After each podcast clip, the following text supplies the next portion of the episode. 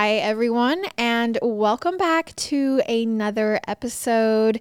Real quick, if you are watching on YouTube, can you please give this video a thumbs up and turn on notifications? It just really helps with the algorithm and is a great way to support the show. And if you are listening via podcast, if you could just give it a five star review real quick, then that's it. That's all you have to do. It's that easy. Thank you for joining me again. Picking up where we left off last week, I had pondered the question of how many deaths that are ruled accidental have actually been murders, murders that will never be detected. It's the kind of God's eye statistic that we'll never be able to know for sure, right? Like, for every murder that's staged to look like an accident, but then ultimately detected thanks to either good police work or a clumsy criminal or a combination of both, how many of these killers actually get away with it? Sometimes these phony accidents are planned in advance, and other times they're staged after the fact. Like maybe when someone goes off the deep end and kills their partner, and afterward they hastily arrange things to make it look like an accident. With that scenario, the killer is working from a disadvantage, the lack of planning, and in many cases, a race against the clock. In last week's case, the murder was planned in advance, but the arrogance of the killers is what tripped them up in the end. Today's case is a little bit different. Let's explore why. In the fall of 2002, Florence Unger's marriage was in trouble.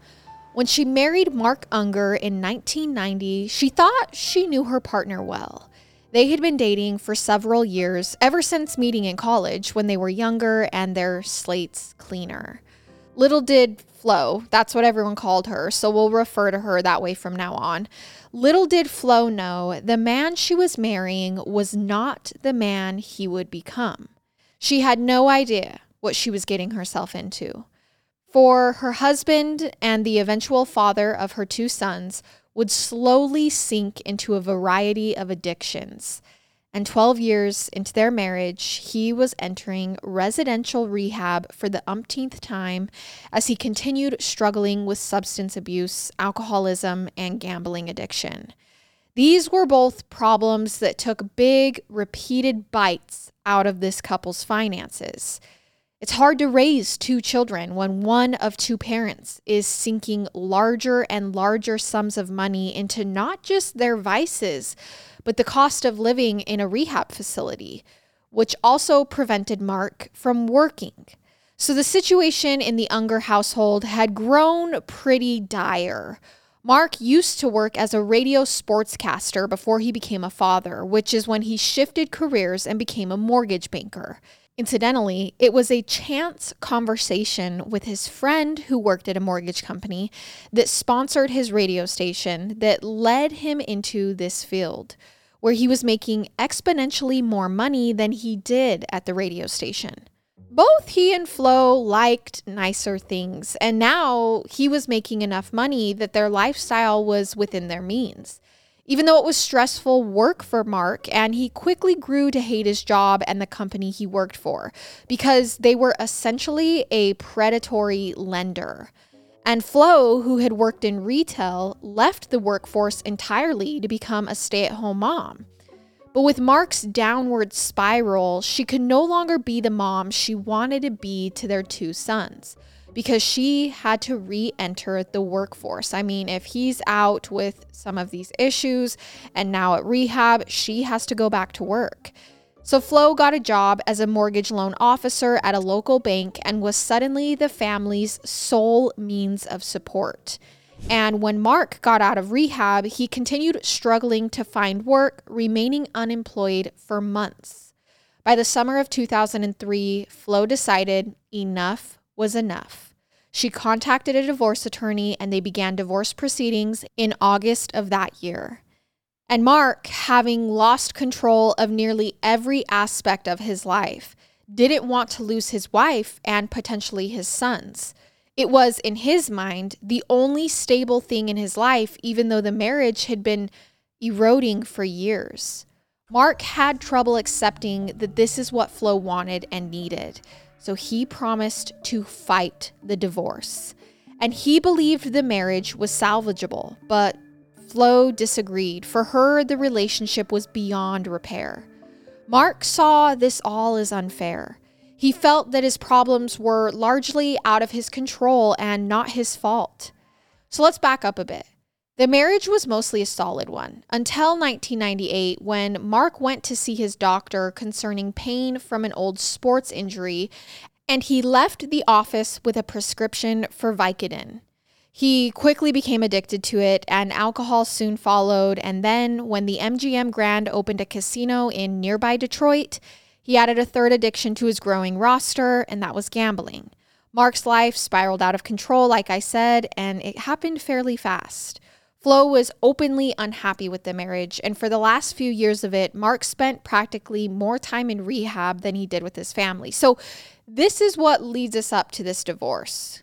I mean, so by the time Flo filed for divorce, she was eager to end the marriage and move on with her life, including her love life. She had already begun dating someone new who happened to be a close friend of Mark's, which wasn't an easy situation. Mark was growing increasingly combative, and he was making it clear he wasn't going to walk away from the relationship easily or amicably. This was not going to be a collaborative process, a conscious uncoupling, as Gwyneth Paltrow might call it. But Flo hoped that maybe things could be smoothed out before the papers were signed. Every year, the Ungers took their family vacation to the west coast of Michigan to the Watervale Resort District in Blaine Township, about four hours from where they lived in Huntington Woods, which is a suburb of Detroit. It was a family tradition. And despite the crumbling marriage and the impending divorce, the Ungers decided to take this trip perhaps one last time. It had been a refuge for them, staying in the resort area on Lower Herring Lake. For Mark, this trip might be a last ditch effort at saving his marriage and winning Flo back. But for Flo, who had reservations about even going on the trip, it was, at best, a way to close out the marriage on a note of wistful nostalgia and mutual acceptance, rather than the bitterness that had been taking hold in recent months. So, this one last family vacation began on October 24th, 2003, with the family arriving at their rented cottage around noon. It was a Friday afternoon, but the weather was shifting cold and dipping into the 30s. When they arrived that weekend, the Ungers were the only family staying at Watervale that weekend, aside from the Duncans who owned the resort. The view from the cottage was serene. Outside, there was a boathouse with a wooden deck on the roof, a spot that was ideal for social gatherings or even just quiet moments of solitude while looking out on the lake. That evening, the Ungers went out to dinner at Dinghy's Restaurant, a place in nearby Frankfort famous for its barbecue ribs. And when they returned, they went out to the deck of the boathouse to watch the sunset. Mark laid out a blanket and lit candles. Clearly, he was hoping to reconcile with Flo and repair their marriage, but that's not the path their evening would take. After the sun went down, a cool breeze began to blow, sometimes sharply, enough to blow out one of their candles. From the pitch blackness of the lake, a fisherman emerged and landed his boat near their deck, turning in for the night. He exchanged greetings with the two. The boys had now gone in and introduced himself before apologizing for interrupting what he observed to be a romantic interlude. It's no problem, the Ungers replied in unison. As the fisherman secured his boat, he made some small talk with Flo, who told him, I wouldn't want to be out on the lake at this hour. I'm afraid of the dark. But in spite of this, not long after the fisherman left, Mark returned to the cottage to tuck the couple's two sons into bed, leaving Flo behind by herself in the dark for at least an hour as he read the boys a bedtime story until their eyelids grew heavy and then switched off the lights and went back out to the deck to rejoin his wife. But they're separated, but they're on this last ditch vacation. But when Mark gets there to the deck, his wife is gone. Where was she? Mark saw lights on in the neighboring cabin where the resort owners lived, and As he would later explain to the police, he just assumed Flo was with them. And so he continued on to bed, turning on the TV and falling asleep to a movie alone. The next morning, Mark woke up to find that Flo was still gone. So he knocked on the door of Lynn and Maggie Duncan, the resort owners, and told them his wife was missing. The Duncans got dressed and joined Mark outside to help look for Flo, and they separated, Mark going one way and the Duncans going the other, calling out for Flo, looking for her. And over by the boathouse, the Duncans found her, floating face down in the lake near a boat launch. Lynn then returned to Mark Unger, who was waiting in front of the cottages, and reached out his hand and placed it gently on Mark's chest. Mark, he said, you're not going to like this. She's in the water. Mark immediately broke down. He began crying and screaming, seemingly out of control with emotion. He ran down toward the boathouse, toward the boat launch, right where his wife's body was, and he jumped into the water right next to her. And although Lynn Duncan was beside himself by what had been thrust upon his morning, he was still in his right mind enough to note the oddity of Mark somehow knowing exactly where to find his wife's dead body, despite Lynn not telling him, and despite the view of the water being completely obscured by bushes and trees. The question of how did he know exactly where to go would flash through Lynn's head in that moment. But it was something that he wouldn't think too much about, not right now at least.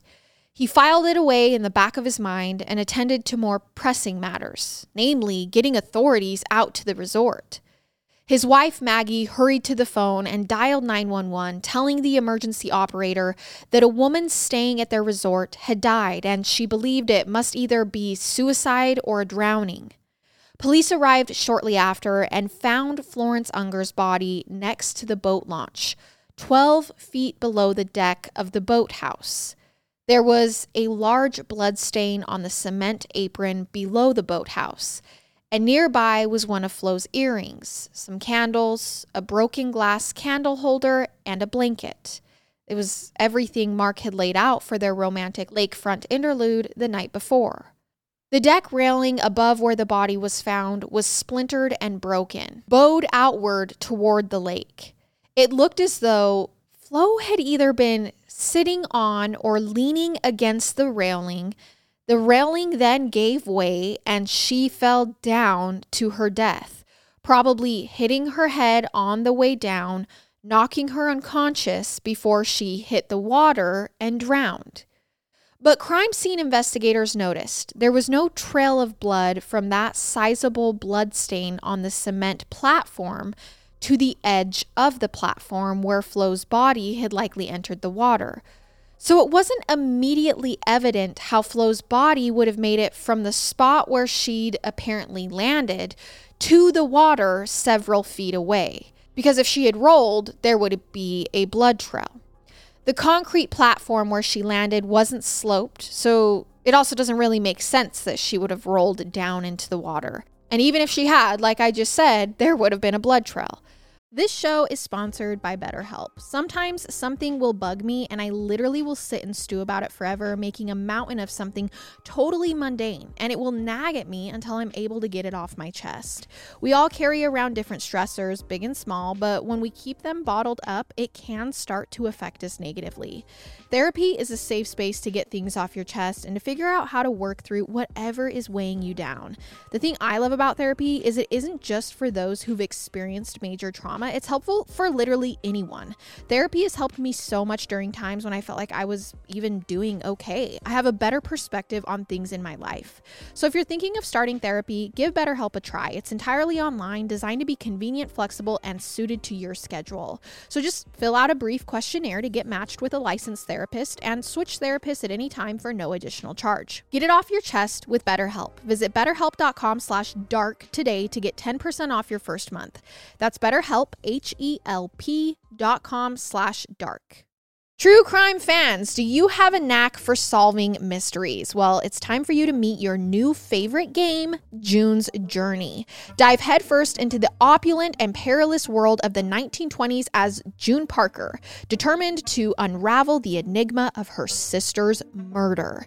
With each hidden clue you discover, you're not just solving puzzles, you're peeling back layers of scandalous family secrets, navigating through danger, and even stumbling into unexpected romance romance. Imagine every scene is a gateway to a new thrilling storyline, taking you from the parlors of New York to the sidewalks of Paris. You guys, I've been engrossed in a chapter that's challenging and utterly compelling. If you're like me, enjoying a puzzle to unwind, June's journey hits the spot. Plus, I mean, decorating my estate is incredibly satisfying.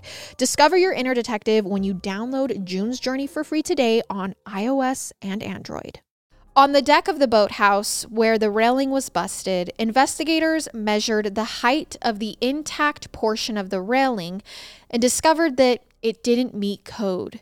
It was 10 inches shy of being standard.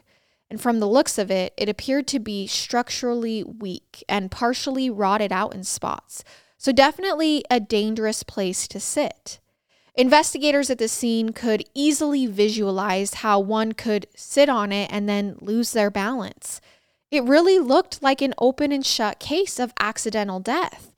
But there were still some things that weren't lining up. Like, for example, the area where the railing was broken didn't line up with the blood stain on the concrete below. Just as investigators couldn't quite compute how Flo ended up in the water, they also couldn't figure out how she could have fallen diagonally. And another thing authorities noticed that afternoon was how Mark Unger, when he was calling family and friends to inform them of Flo's death, would sob one minute and then be perfectly calm the next. His emotions were sporadic. He also seemed to be in a hurry to leave. In fact, his car was already all packed up when police arrived at the scene packed up and ready to go back home to Huntington Woods with the boys. Not so fast, police thought. We don't know if this is an accident, a suicide, or what happened, they told Mark. Well, it definitely wasn't a suicide, Mark said. They told Mark either way to stay put for now because they wanted to serve search warrants on his cottage and, before he left, his vehicle. Mark expressed a desire to his friends and family to have Flo's body immediately cremated as soon as possible. Again, another red flag. But the wrench in these plans was what was determined when the body was examined to determine the exact cause of death. The forensic pathologist in Benzie County, where Watervale was located, determined the cause of death to be traumatic brain injury caused by Florence Unger's fall from the deck onto the pavement below. Pretty obvious. But when the body was taken to Oakland County, where Flo and Mark lived, the medical examiner there made a different determination, which was that Flo had drowned. No drugs or alcohol were found in Flo's system, she also had abdominal injuries that looked as though they had been caused by something like a fist or a foot. And there was also, as the forensic pathologist had observed, severe head trauma. Head trauma that may not have itself been fatal, but would have knocked Florence unconscious for sure. Maybe even put her in a coma. So there was no question. Flo was unconscious when she entered the water, but was she dead? The size of the bloodstain on the concrete deck told the medical examiner that Flo had been lying on that deck in an unconscious state for at least an hour and a half, maybe even as long as two hours. So Mark's story was impossible. She couldn't have just fallen off the deck, hit her head on the way down, and landed in the water. She landed on that concrete and stayed there for at least an hour and a half and then somehow made it into the water. But despite this, Mark stuck to his story, and police at this point had no evidence to prove that Florence Unger's death was anything other than a tragic accident or suicide. The medical examiner's opinion was merely that an opinion, but opinion informed by, you know, expertise. And it was enough for the police to not let it drop. They had a potential murder case on their hands, and they had to consider that and all other possibilities. Flo's death was a shock to everyone who knew the Ungers. Her family did not believe for a second that Flo would have willingly flung herself off that deck.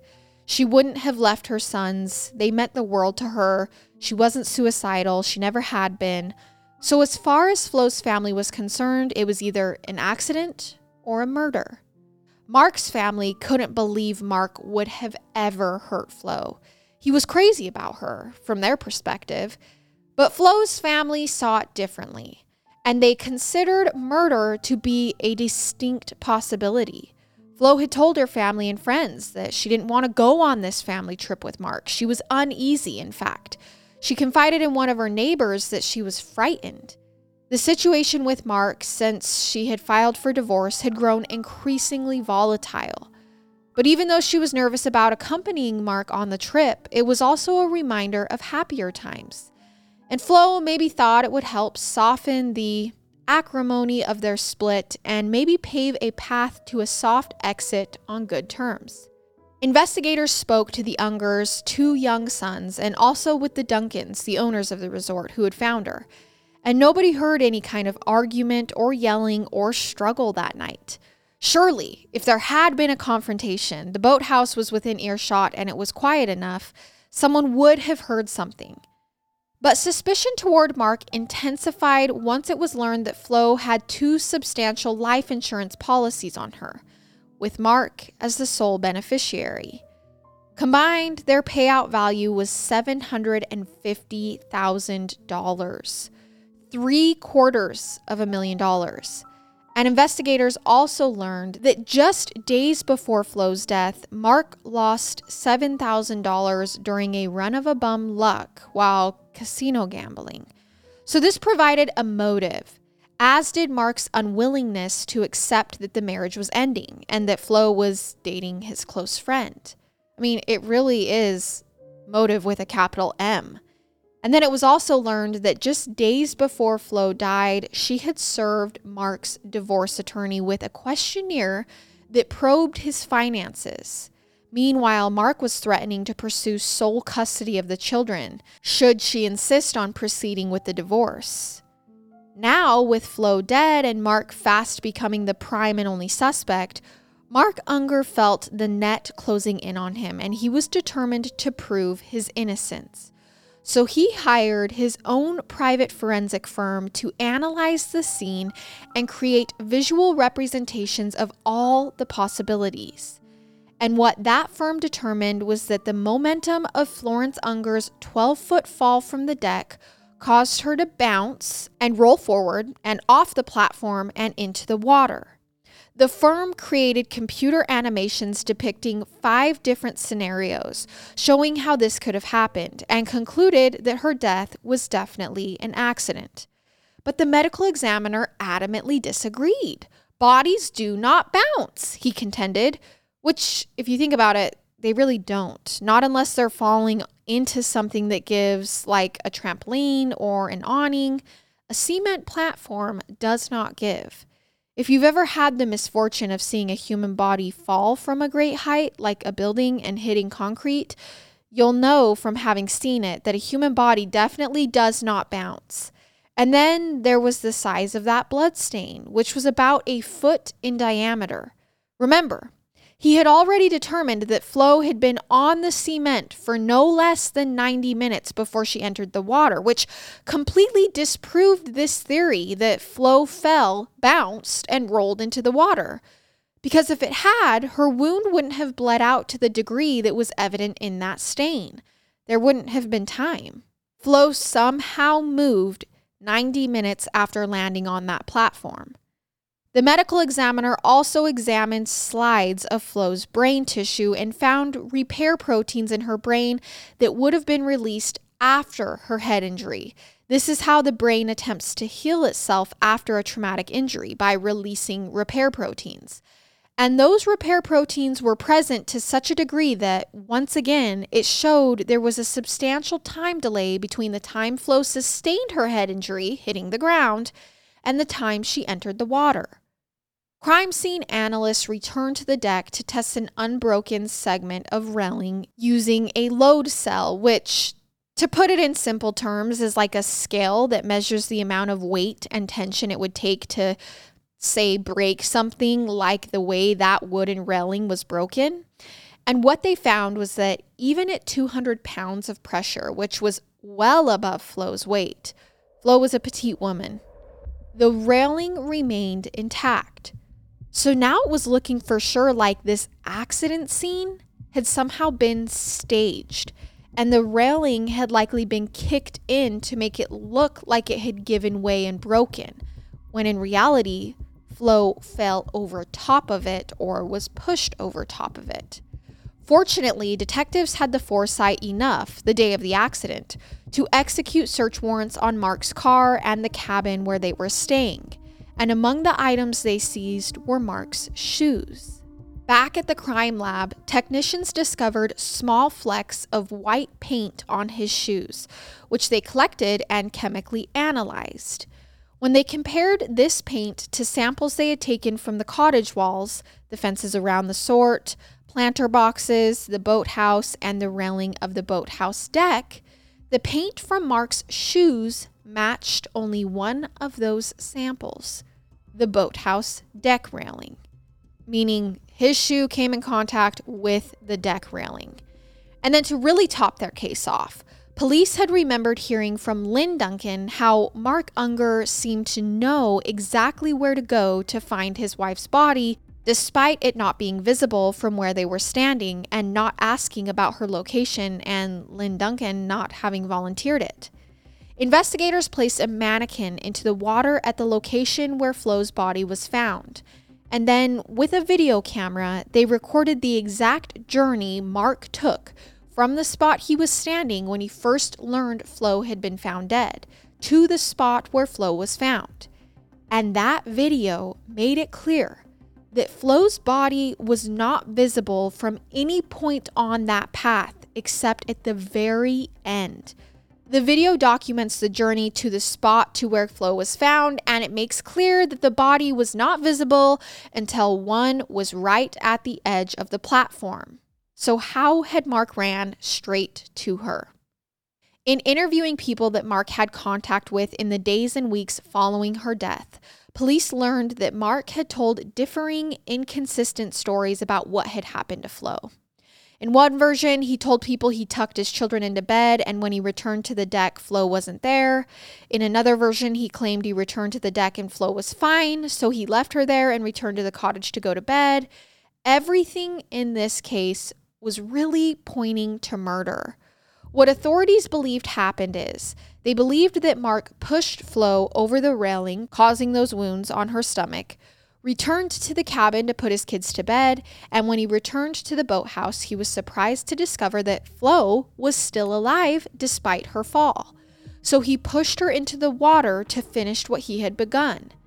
Prosecutors had everything they needed at this point, and Mark Unger was arrested and charged with first degree premeditated murder. All right, when you're traveling, do you ever stress about what's happening back home? Like, did you forget to lock up or leave a window open? That's why I totally suggest getting SimpliSafe Home Security today. It's for top notch security and peace of mind, no matter where your summer adventures take you. Anything you might worry about leaving your home for an extended period of time has been thought out by SimpliSafe. It's whole home protection with sensors to detect break ins, fires, floods, and more. It's definitely so nice, you know, when you're home to be like, oh, no one's probably going to break in. But when you're away from home, it's also nice to have that peace of mind that there's not a fire, there's not a flood, no one is coming into your house. There's a variety of indoor and outdoor cameras we've installed, so we have a view of all the entry points. Plus, I just feel relieved knowing that it's backed by 24 7 professional monitoring for less than a dollar a day. SimpliSafe has given me and many of my listeners real peace of mind, and I want you to have it too. Right now, get 20% off any new SimpliSafe system with Fast Protect monitoring at simplisafe.com slash Payton, P A Y T O N. There's no safe like SimpliSafe. The case was big news in Michigan at the time, not least because Unger had had a minor following from when he was a radio sportscaster. So he was like a little bit of a celebrity. His lawyer held a press conference contending that the state had no case against his client, that there were no fingerprints, no confessions, and no eyewitnesses, as though those are the only elements to proving a case.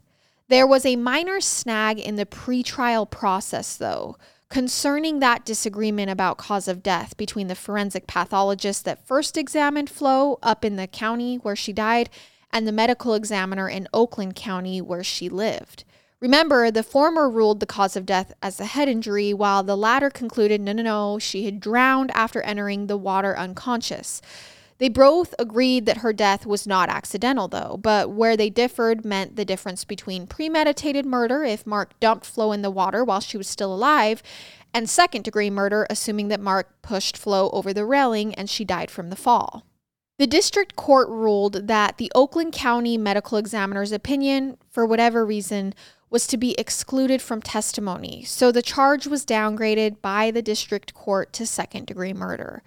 But then the circuit court ruled that the medical examiner's testimony was admissible, and the charge was then upgraded again to first degree murder.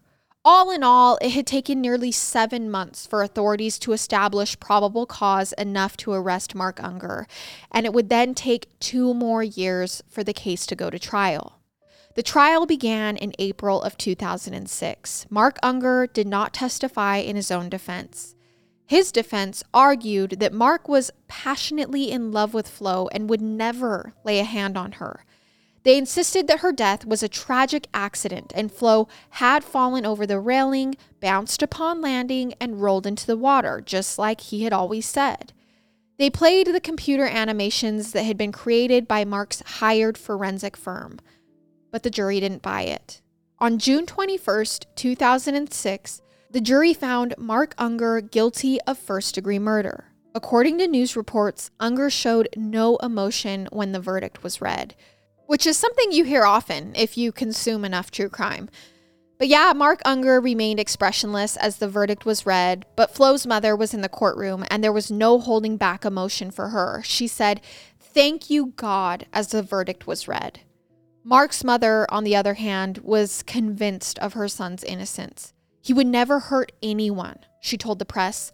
I think the world knows that, except for those people. I guess she means the jury, and the police, and the prosecutors, and Flo's family. Those people. Mark Unger was sentenced to life in prison, and during his statement at the sentencing hearing, Mark insisted he was innocent and had been wrongly accused.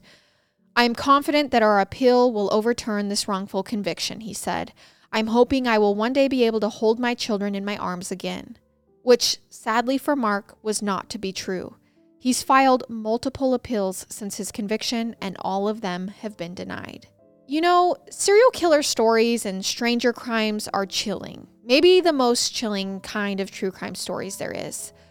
But you're far more likely to be murdered by someone you know than a stranger and far more likely to be murdered by a spouse or romantic partner than anyone else.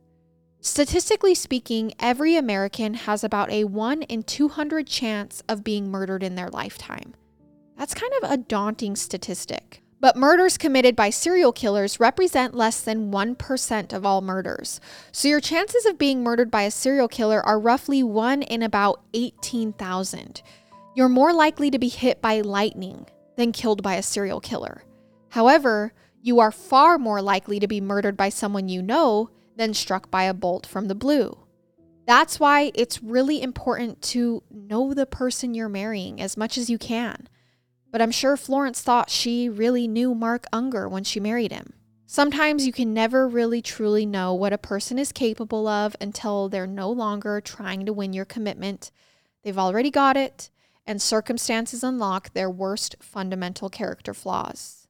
In the Forensic Files episode on this case, at the very end, Flo's father makes a very good point, which is when a woman is in the process of getting a divorce, she should avoid all contact with her estranged husband except that which is absolutely necessary and unavoidable.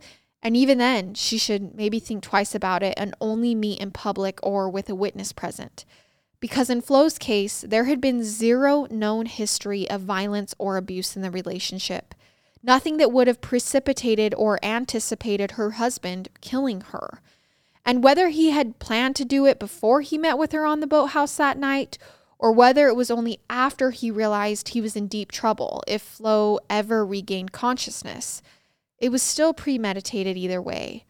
And it left their two young sons robbed of both their parents. A tragedy all around.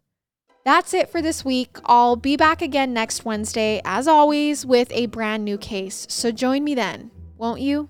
See ya.